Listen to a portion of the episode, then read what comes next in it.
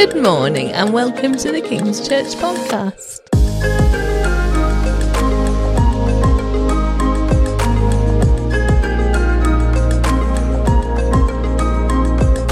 I'm in the studio again. It's great to be back. And I'm here with Kathie Lambert. Good morning, Kathie. Good morning, Jill. Right, now, last time Kathie and I were together, we were talking about dying in the process of dying and all things to do with dying. And then there were several um, deaths in the church. We felt it was inappropriate to do the second Promise podcast. So we've left off till now.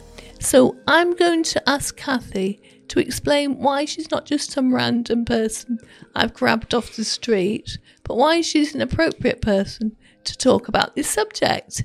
Over to you, Kathie. Well, Jill, I, yeah, I'm Kathie, and I'm absolutely passionate about the subject of death and dying. And it's because I work in a local hospice here in um, in Darlington. I work at St Teresa's Hospice. Before that, I used to work at Teesside Hospice in Middlesbrough, Yeah. and before that, I worked in a hospice in France. So, Wow. um, hospice care is a passion of mine. So it's not just death and dying. It's not just people dying, but it's looking after people at the end of their lives. Yes. And that's why I'm probably an appropriate person to be joining you this morning, Jill. Thank you, Kathie. That's that one explained. Okay. So we're talking about death and dying this morning, which we talked about last time.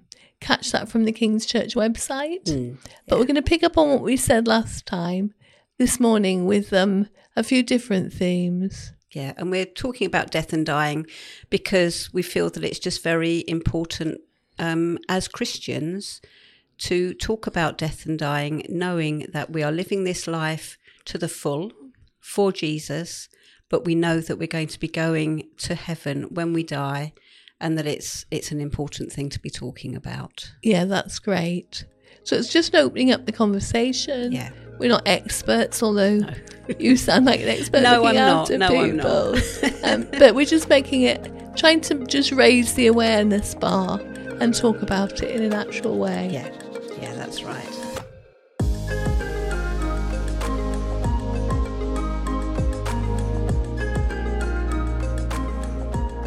Since then, when I've ever watched telly, it's either um, Ian Botham saying I need Revitive for my feet or somebody a new kitchen, or every other advert seems to be about burials and funeral plans and saving and making sure it's the costs are down. And it is a costly business. I just wondered if there is any other way of doing it. I think the fact that you use the word business there, Jill, is appropriate because a funeral director is a business and they are there to make money. And my parents did something very out there, very out of the box. And I wasn't aware that you could do it, but you don't actually have to use a funeral director. They actually prepared their funerals themselves and they did a DIY funeral. DIY. In fact, it wasn't even a funeral. It was a DIY um, burial, really. And Right. both and both of my parents are buried in the back garden of where they used to live. So people say, "Oh, can you do that? Is that legal?" And actually, it is legal, but there are a few things that you have to do. Um, there are ver- various rules and regulations, but you can check it with your local council to see where are you actually allowed to be buried and what you have to think about to do it. So you don't have to use a funeral director, although using a funeral director is very helpful because they do a lot of the work for you. Yes. Um, it's practical to use a funeral director, but if you don't want to, you don't have to.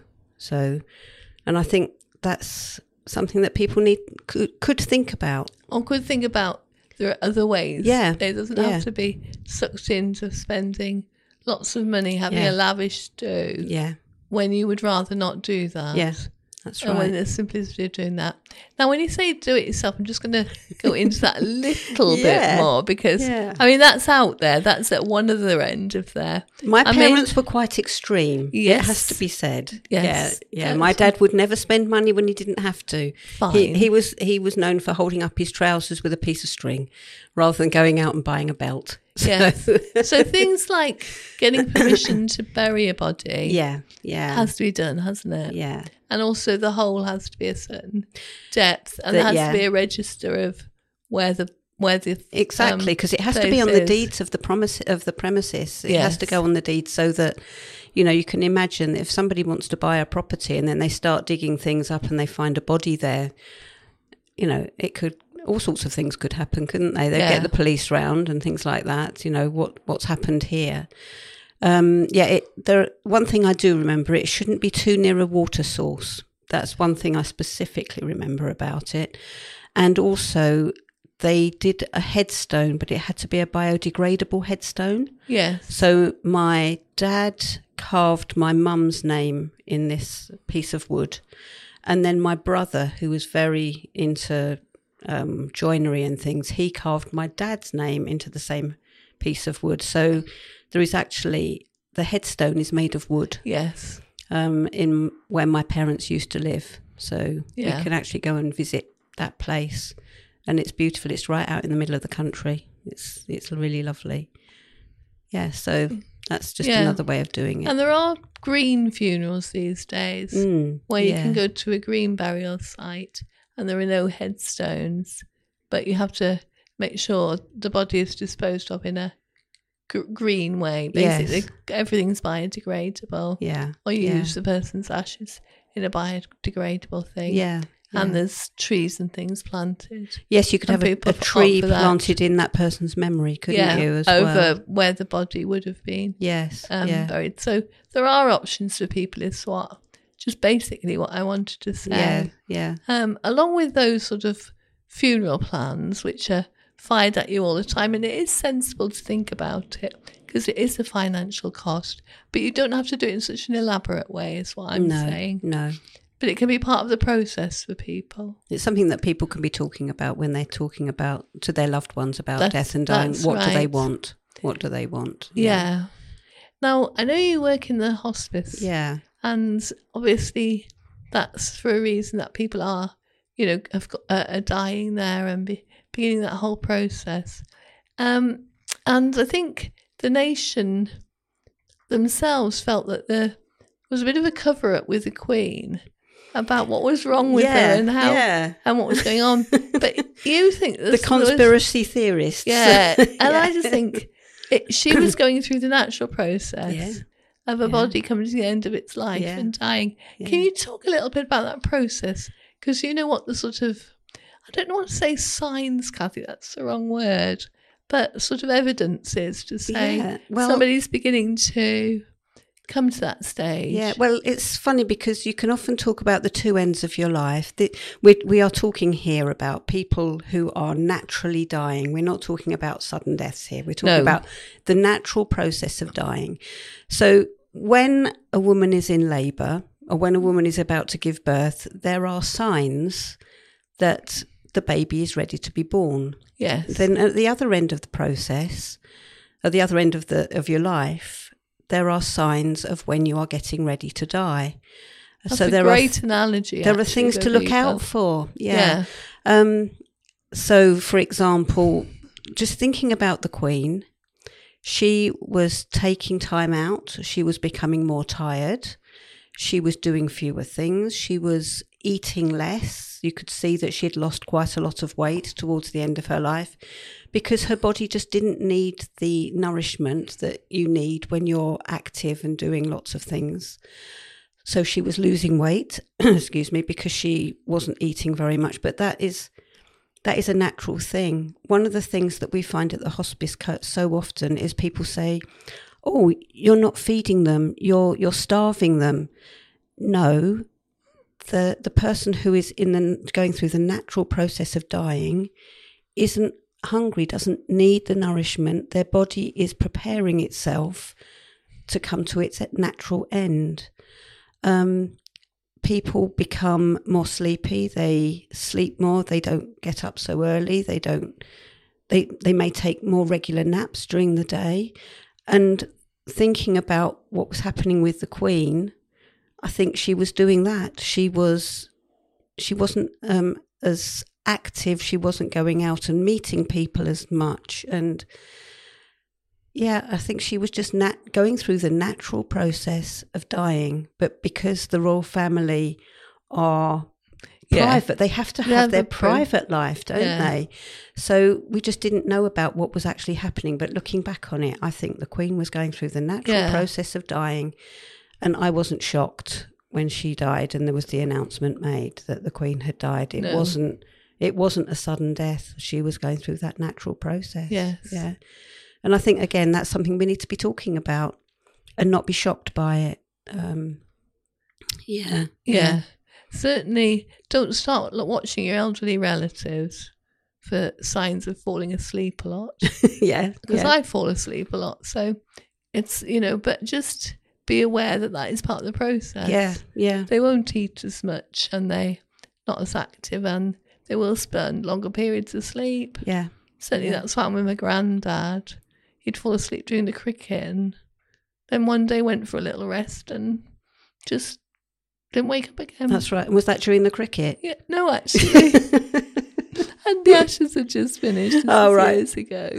but yeah, yeah, definitely. yeah. So yeah. yeah. I think that's that's really helpful. I think, I and there are some yeah. good books, aren't there, Kathie? Yeah. Yeah. There are. you know, and some well, magazines. spoke, we've spoken about. Kathryn Mannix, haven't we? Before, Yeah. you know, as you know, I'm a big Kathryn Mannix fan, and she actually speaks about that natural process as well. So it's just to prepare people, really. So She talks about it in a bit more detail She does, too. yeah. She talks about Yeah. it as well. so if that Yeah. would be helpful to anybody, would try and make sure the details are available. yes, in the in the show notes, as they call Yes, them. Yeah, oh, on the website. Yeah. yeah, that would be great. yeah. I think that's a good place to take a break before we move on. Okay. Yes.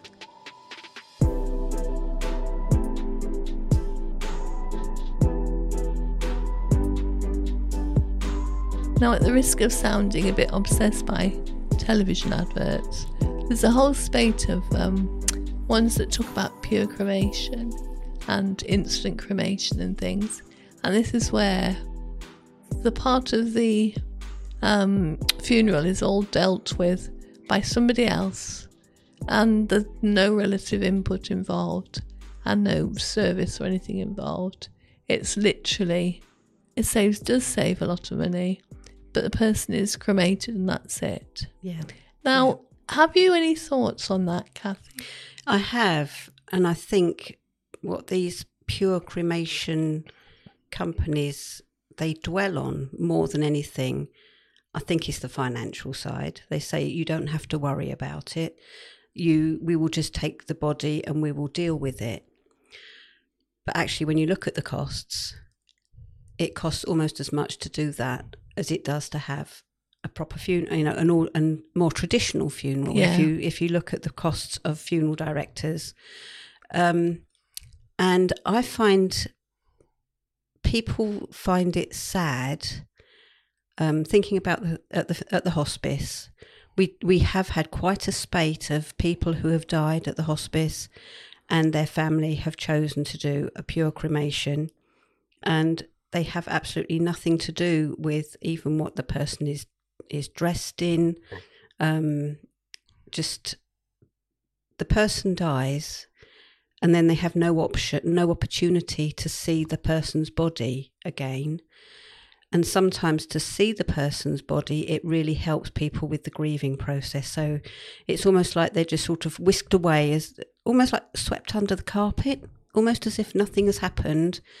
Um, you don't need to worry about it. We'll do it all for you. But actually, I think it helps the family to be involved in in the funeral, in the preparation.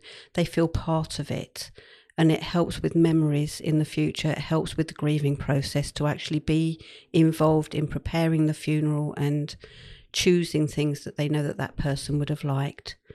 So I won't say I'm completely against pure cremation, but it's not as simple as that. You have to think about the future of the people who are left behind. I, I totally agree because I think they're not thinking about the family. No. Because I think there are rituals in our life that we need to mark, and marking death and saying goodbye Yeah. is really important. Very important. Yeah. And I am going to do a podcast in the future chatting with some people from King's Church about their experience of grieving. Mm. People from very different circumstances of grieving, but who've agreed that they. And so I think it's a subject just to open up. But the process of the funeral and how they said goodbye was quite important Yeah. for all of them, yeah.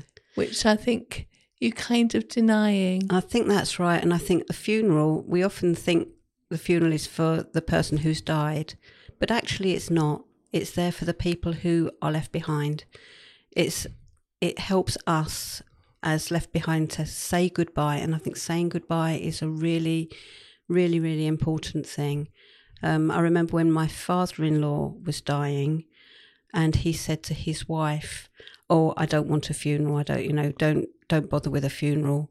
But his wife, um, so it's not my mother-in-law, it's my father-in-law's wife. She said, "Well, actually, Mike, the funeral will help me when you've died, and that's." You know, I, I really want you to have a funeral. It will help. And in the end, he agreed. Um, but it took some persuading.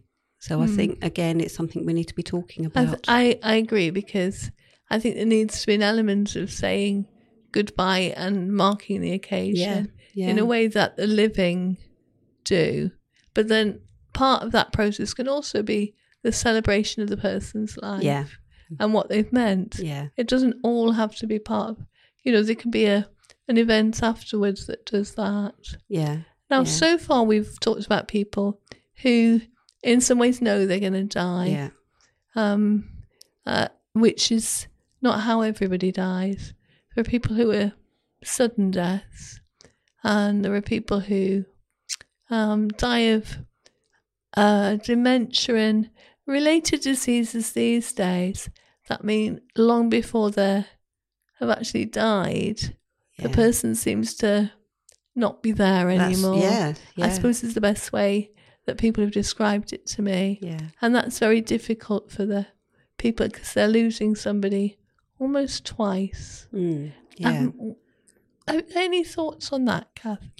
well, I mean, both are difficult things to address, really, but yeah. that is the case. Yeah. I mean, the thing thing with the sudden death, I I often wonder: is it better to have a sudden death or a long drawn out death? There are pros and cons for both. Um, the sudden death, the person who's died doesn't suffer, but I do think often the family who are trying to remember that person, I think they possibly find it more difficult. Um, because they haven't had a chance to get used to it. It's Yeah, they've not had a chance to think about it before. often shock. Yes, exactly. They've got the shock while. to think about. Yeah, Yeah. They, they haven't had a chance to get get their heads around it, really, have they?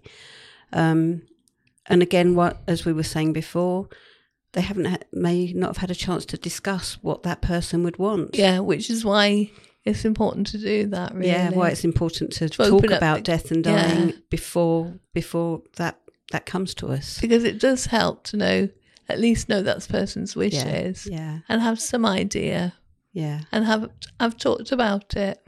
Yeah, that's right.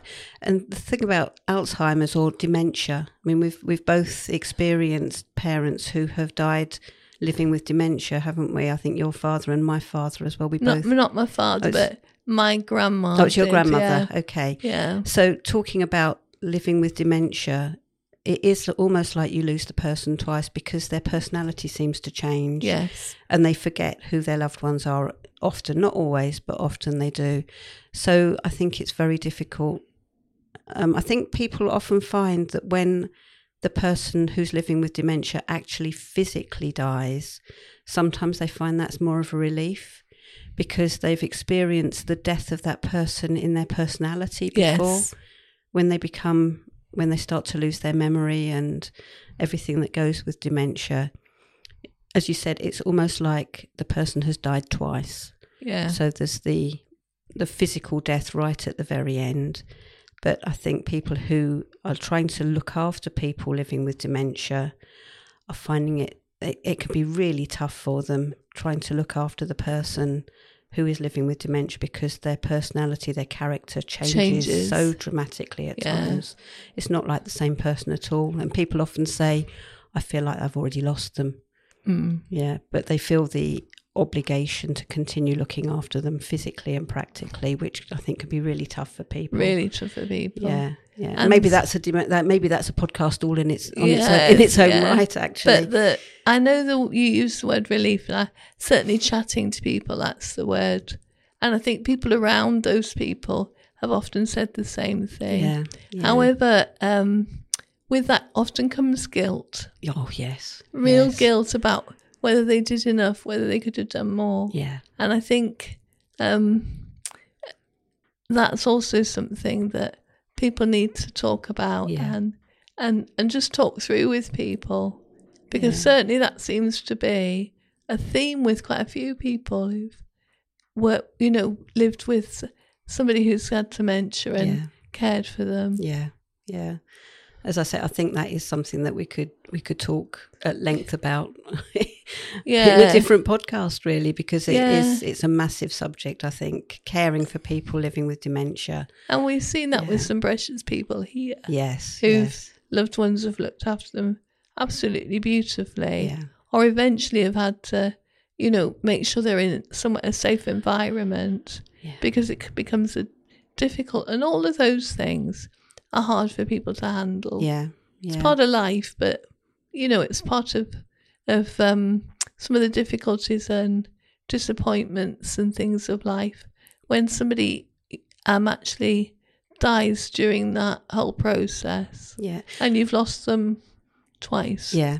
And I think during COVID, that was that was really difficult for people. People who were living with dementia in a care home, and their families were going to see them And- yeah. through windows and not able to actually go and be with them physically.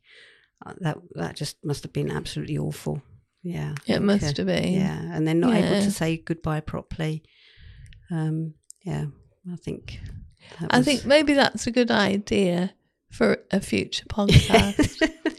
One of the things I've done, in light of some of the things we've said, is I've made a living will, which is an advanced decision to refuse treatment or what treatment I would um, accept. And I've made those plans along with my normal will, and I've told people about it. wow. And because I think that's important. So it is possible to do that these days, Yeah. to have it legal and make sure so that if you lost the capacity to make decisions for yourself, you can still do it through a, a legal document Yeah. that says Yeah. what you want. Yeah. So your f- friends and family don't have to worry about what you wanted and what you didn't want. So that's one option for people. But you hmm. have to talk about these things. Now, is there a way you think it's easier or not easier? Or any ideas you've got for talking about? You know, like the sort of conversation we're having now Yeah. is quite natural to me. For, But for me too. Yeah. But it yeah. isn't for a lot of people. It's the last thing they'll talk about. So, is there a way of doing it? Yeah. Well, everybody's heard of a baby shower these days, haven't they? They have. Wonder what's coming next. Yeah. well, it's not really a death shower, but Yeah, what would you Why- bring? you wouldn't. You would just get together.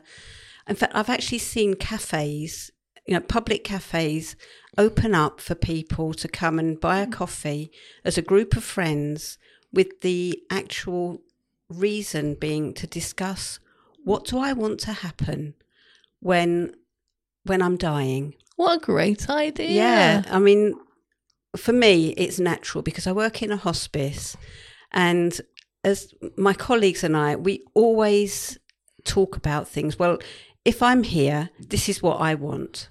Like, um, when you can't actually express what you want, it's people. People need to know. Yes. For me, if I'm in the process of dying in a bed, on my deathbed, for example, I want one pillow. I want Radio 2 to be playing, but not Elaine Paige um, and not Tony Blackburn. So, you know, th- those are the things that we can talk about.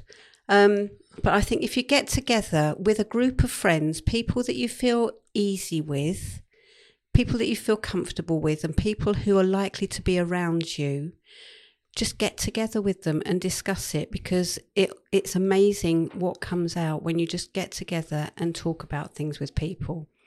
Um, when my dad my dad had dementia, but before he became very seriously ill with dementia, we got together as a family and talk to my dad. Well, what do you want to happen? A lot of people say, well, I don't want to be admitted to hospital. Yes. So that is a big thing for a lot of people. I don't want to go to hospital. I'm happy to be looked after at home or I'm happy to be looked after in a hospice or but don't let me go to hospital. That is a big thing for quite a lot of people. You can be looked after at home, you can be looked after in other places, but people need to know.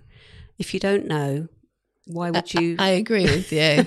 that was great. I had a conversation with my dad about what his options Yeah, were. and people right. don't know because they haven't opened up about Exactly. it. Exactly. Yeah, exactly. Yeah. Again, this is why you need to talk about it. And that's why sometimes the living will can help. yeah. I think the yeah. other thing I put in my living will, which was to help my uh, the family who would make decisions on my behalf if I wasn't compos mentis Yes, or yeah. was so ill that I didn't know what was going on, is a DNR, Right. Yeah. which is a yeah. do not resuscitate. Yes. Yeah. And I think that would really help a lot of people if you write Yeah. that down yeah. into, as well as if you're going in, you know, if eventually somebody had to go into hospital because they were poorly, that they're not resuscitated beyond a, you know, that it's not life at all costs. Yeah. Because the hospital are obligated That's to right. DNR people. They're they're obligated to resuscitate people. and they, you can be Yeah. 98 and dying and Yeah. be resuscitated. And that's just, I think that's tragic. Yeah. Yeah. when actually it's the intervention of somebody who's kept them alive. So I think a DNR is quite. That's a decision people can make and chat yeah. about. And I think people don't necessarily understand what a DNAR actually means. yeah, Um, people think, oh, I've got a DNAR. That means that they're not going to do anything to help me. It doesn't mean no, that. it doesn't. It just means if your heart stops beating, you're not going to have people leaping on your chest and pumping and, away. and- yeah, It doesn't mean that you're not going to be Be treated, for other things. and, I and made sure people are- comfortable. yeah, Yeah, I think people don't understand what a DNAR actually means, and they think, "Oh, they've given up on me." It doesn't mean that at all. So I think, uh, yeah, having a DNAR is an important thing, and trying to explain that to people, I think, is yeah. is very important as well. Yeah. So, so we're saying get together with your friends Yes. And or family. Yeah. Important that who's involved, and have a little coffee together or just glass make it of wine natural. to make yeah, it exactly. natural. Glass of wine And have a chat better. about yeah, yeah. what you want in terms of even favourite hymns. And Yeah. But everybody to make sure talking about it together. I think will helpful. Yeah, it makes because it less people who can't- maudlin. Yeah, because some people are able to talk about these things Yeah. and some less able. Yeah. And it will help the less able people or the timid ones or Yeah. the ones who don't want to talk about it. Maybe open up a bit more. Exactly. Exactly. Just make it a, a light-hearted, a fun evening. You can make it into a fun, a fun occasion. Really, Yeah. make it like a party. yeah. Have have afternoon tea together and, and a glass of wine, and just make it like a celebration. Really, and yeah, yeah, Yeah, I, I've done this with one of my sisters, and as usual, we turned it. We were thinking inappropriate songs Yeah. to have at cremations. I mean, I'm not gone that far at all, but it became part of just, and actually, it helped her as well talk about what she wanted. yeah, Whereas I was quite clear about mine. She was like, "You've given this some thought," and I said, "Yeah, I have." But yeah, it, you know, it's it's helpful to relatives um, and those left behind. yeah.